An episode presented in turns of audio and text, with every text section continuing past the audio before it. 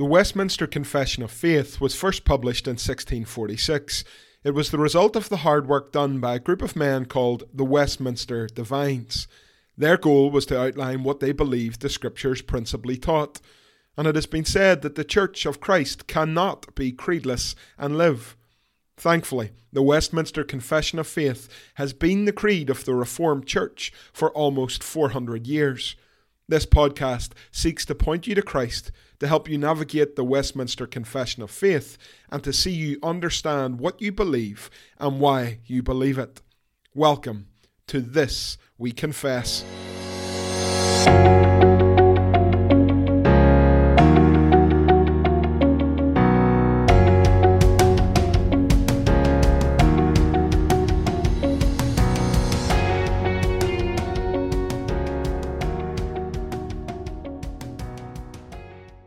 Westminster Confession of Faith, chapter 33 of the Last Judgment, paragraphs 2 and 3. The end of God's appointing this day is for the manifestation of the glory of His mercy in the eternal salvation of the elect, and of His justice in the damnation of the reprobate who are wicked and disobedient.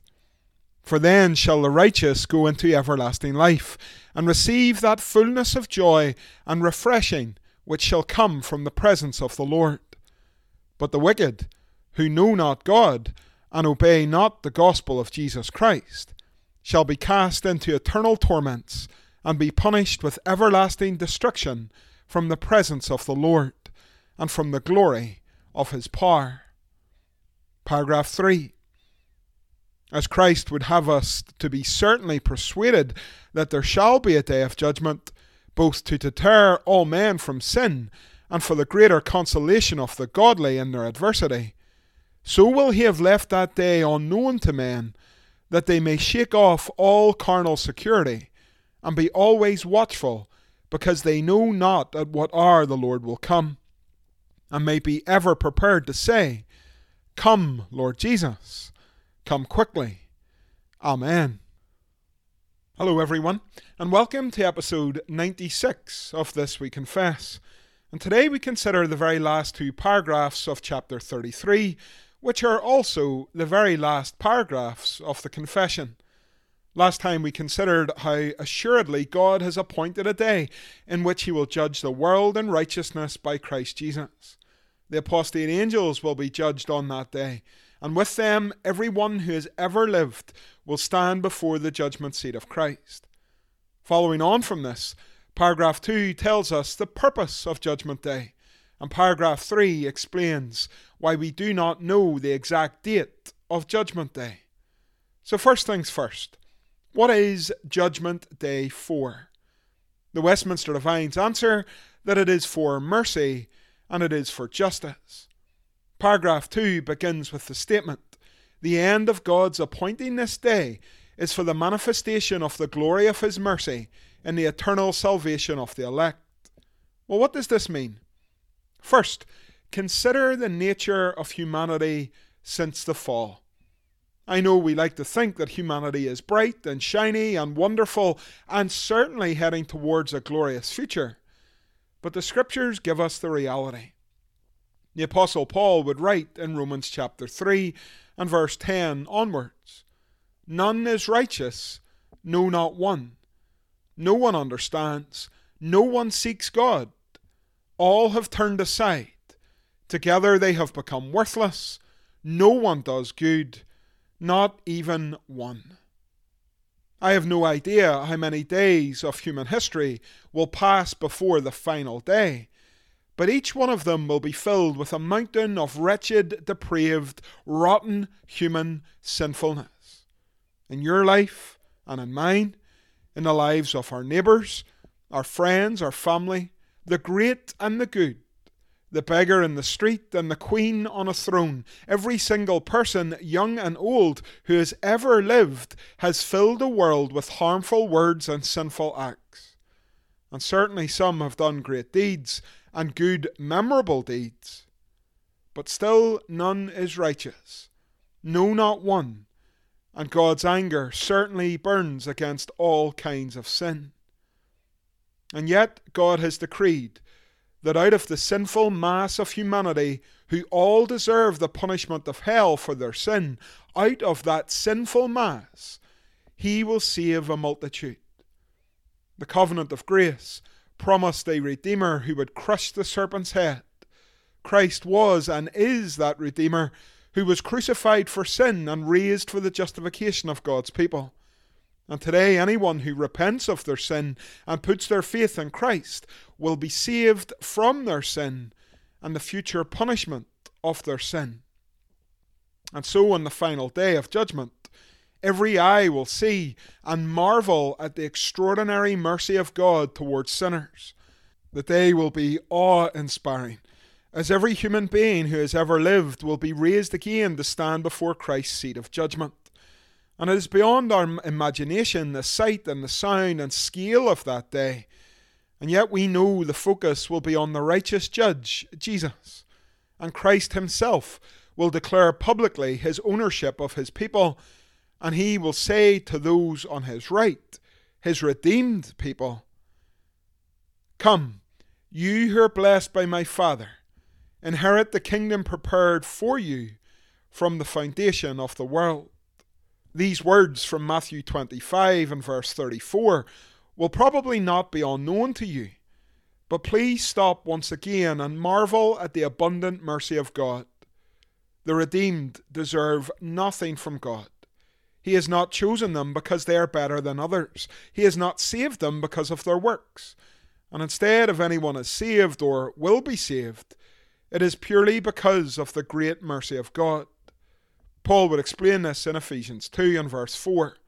But God, being rich in mercy, because of the great love with which He loved us, even when we were dead in our trespasses, made us alive together with Christ.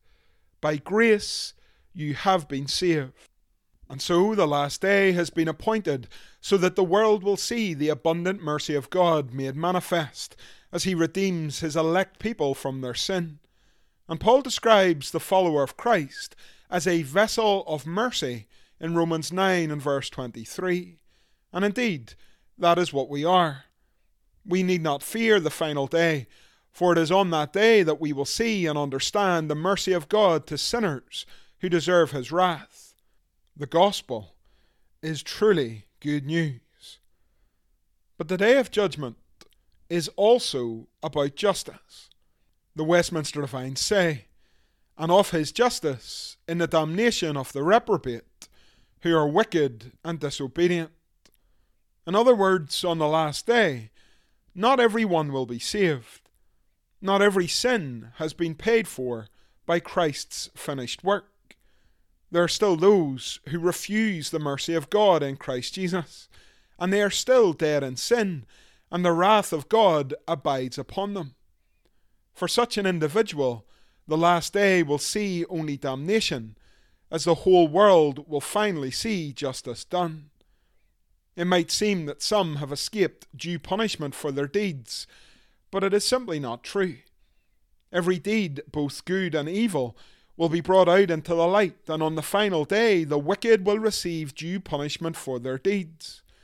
It is said that due to his suicide, Adolf Hitler never faced justice in this land. Many have not had justice for their loved ones, murdered in their farmyard or on patrol or at their places of work. Wickedness abounds, and it appears that quite often it has received no recompense. But the truth is that God has set a day for His mercy to be made manifest, but also a day that justice will finally be done, as sin of all kinds is judged and punished. Therefore, it is true that as Romans 3 and verse 26 says, it was to show his righteousness at the present time, so that he might be just and the justifier of the one who has faith in Jesus. God is just in that sins which have not been paid for by the blood of Christ will certainly be punished on the final day. He is the justifier of those who have trusted Jesus for their sins have been covered by the precious blood of the Lamb. And all sin is punished, and either Christ will take that punishment on your behalf, or the wrath of God will fall upon your own shoulders. Repent and believe the gospel and be saved. Each day without Christ is another day of sin, and as Paul writes in Romans 2, verse 5 onwards, but because of your hard and impenitent heart, you're storing up wrath for yourself on the day of wrath, when God's righteous judgment will be revealed. He will render to each one according to his works. And so, in summary, the day of judgment will take place on a day of God's choosing, unknown to humanity. It is a day that Christ Himself will judge every one who has ever lived, and indeed the angels who rebelled against Him. The purpose of that day is to show the glorious abundant mercy of God, as sinners redeemed by grace go free, whilst those who have rejected Christ will face the wrath of God for their sins which remain unforgiven. Christ's sacrifice was not universal. Not every sin was paid for by Jesus. Hell is not empty. There will be no second chance to believe as you stand before the judgment seat of Christ. And on that day, you will know God's mercy, or you will know his wrath. For indeed, you will prove to be a vessel of wrath, as again the Apostle would write in Romans 9 and verse 22. The Scriptures are largely silent about how that day will work. How long will it take? Does everyone get individual attention from Christ in the eyes of the entirety of humanity? I've heard various protests over the years. Some have said that Judgment Day will be a long time to stand, and others have said it will not be a day, but the act of judgment will take an eternity in itself. It is, of course, possible to get into the weeds of any theological issue, but I would urge you to settle yourself with the certainty of the day and the absolute necessity of being ready for it. The workings of that day can safely be left with God. He will do what is right, and His will be done. So the purpose of the Last Judgment is clear. On the final day, God's mercy and justice will be on full display. There will be no complaints from anyone, and the day will end with reward and with punishment. The Westminster Divines say, For then shall the righteous go into everlasting life, and receive that fullness of joy and refreshing which shall come from the presence of the Lord. But the wicked, who know not God and obey not the gospel of Jesus Christ, shall be cast into eternal torments and be punished with everlasting destruction from the presence of the Lord and from the glory of his power. As always, the Westminster Divines echo the plain teaching of Holy Scripture. In 2 Thessalonians, in chapter 1, we read these words from verse 7 onwards. When the Lord Jesus is revealed from heaven with his mighty angels in flaming fire, inflicting vengeance on those who do not know God, and on those who do not obey the gospel of our Lord Jesus, they will suffer the punishment of eternal destruction, away from the presence of the Lord and from the glory of his might. And in Matthew 25, we read in various places in that chapter, Jesus tells those on his right, Come, you who are blessed by my Father, inherit the kingdom prepared for you from before the foundation of the world. However, to those on his left, he will say, according to verse 41, Depart from me, you cursed, into the eternal fire prepared for the devil and his angels. And verse 46, these will go away into eternal punishment, but the righteous into eternal life. So we now know what the day is for and how it will end. But the last question answered by the confession is when will this day be? There are two sides of this particular coin. And firstly, the Westminster Divines tell us that God has absolutely made it clear that there will be a day. Humanity is not ignorant of this plan, and as Paul once preached, the Lord has put us on notice of the day of judgment by raising Christ from the dead. Acts 17 and verse 30 The times of ignorance God overlooked, but now he commands all people everywhere to repent, because he has fixed a day on which he will judge the world in righteousness by a man whom he has appointed, and of this he has given assurance to all by raising him from the dead. So God is gracious in informing us of the day of judgment for two reasons. Firstly, the Westminster Divines tell us that God gives us notice of the final day to act as a deterrent to sin. If we know our sins will one day face the holy gaze of Jesus, then we would do well to flee from a life of sin.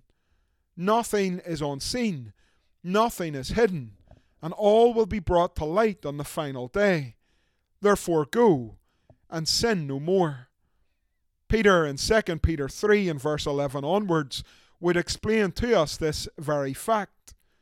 Since all these things are thus to be dissolved, what sort of people ought you to be in lives of holiness and godliness, waiting for and hastening the coming of the day of the Lord, because of which the heavens will be set on fire and dissolved, and the heavenly bodies will melt as they burn? But according to his promise, we are waiting for new heavens and a new earth in which righteousness dwells. Therefore, beloved, since you are waiting for these, be diligent to be found by him without spot or blemish and at peace. So the knowledge of the coming judgment causes us to flee from sin, but its second use is to give the Christian comfort in the face of persecution and adversity. The majority of Christians in the world do not live like Western Christians. In this part of the world, we argue over trivial matters. Churches split and divide, and unfortunately, we can often use our freedom to settle into a life of apathy. It isn't this way for the North Korean Christian, or the Christian in Saudi Arabia, or the individual who converts from Islam, or the Christian who lives in a land with no local fellowship, or the believer who has never had access to the Word of God in their own language. Many of our brothers and sisters live daily in adversity, and so the final day is their consolation. And today may be awful, but a greater and grander day is sure when all Christians will receive the reward. Romans 8 and verse 23 onwards speaks this way Not only the creation, but we ourselves, who have the first fruits of the Spirit, groan inwardly as we wait eagerly for adoption as sons, the redemption of our bodies. For in this hope we were saved. Now, what hope that is seen is not hope, for who hopes for what he sees? But if we hope for what we do not see, we wait for it with patience. If this is all true, and it certainly is, then why has God not given us an exact time and date? Why has He not informed us that the day of judgment will be on the 18th of March 2079? The Westminster Divines bring the confession to a close by explaining that God has left the date of the day unknown so that we will shake off earthly security. If we knew that the day was in ten years, then we would be secure in our sin until the last minute. If we knew that the day was thousands of years from now, we might rest well, believing the day of judgment was an issue for someone else in another generation and another time. But instead, the Lord has left that date unknown so that you and I will not fall into such sinful security. Jesus would say in Mark 24 and verse 36 But concerning that day and hour no one knows, not even the angels of heaven, nor the Son, but the Father only. This verse is a problem for many. It explains that you and I do not know when the day of judgment will be. Not even the angels of heaven have that knowledge, nor indeed does the Son. How does Jesus not know when the day of judgment will be? Well, the answer has already been covered in our Westminster Confession of Faith. In chapter 8 of Christ the Mediator, we are told in paragraph 2 the Son of God, the second person in the Trinity, being very and eternal God, of one substance and equal with the Father, did, when the fullness of time was come, take upon him man's nature, with all the essential properties and common infirmities thereof, yet without sin. being conceived by the power of the Holy Ghost in the womb of the Virgin Mary of her substance, so that two whole, perfect, and distinct natures, the Godhead and the manhood, were inseparably joined together in one person, without conversion, composition, or confusion, which person is very God and very man, yet one Christ, the only mediator between God and man. So Christ, the man, does not know the day and the hour. Jesus is true God, true man, yet without sin, and the two distinct natures of Christ are joined without conversion, composition, or confusion. So the true, perfect manhood of Christ has all the essential properties of manhood and the common infirmities. So Jesus knows hunger, sadness, thirst, tiredness, and Christ the man does not know the day or the hour of the last judgment. So the exact time of the final day is known only by the Father, and the unknown date should cause us to be insecure and watchful for the return of Christ. The language used in Scripture underpins this teaching. In Mark 13, Jesus urges us, Therefore, stay awake, for you do not know when the master of the house will come in the evening, or at midnight, or when the rooster crows, or in the morning, lest he come suddenly and find you asleep. And what I say to you, I say to all stay awake. And Luke 12, verse 35 stay dressed for action, and keep your lamps burning, and be like men who are waiting for their master to come home from the wedding feast, so that they may open the door to him at once when he comes and knocks. So Jesus urges us to stay awake, to stay dressed, for the day is coming, but we do not know when.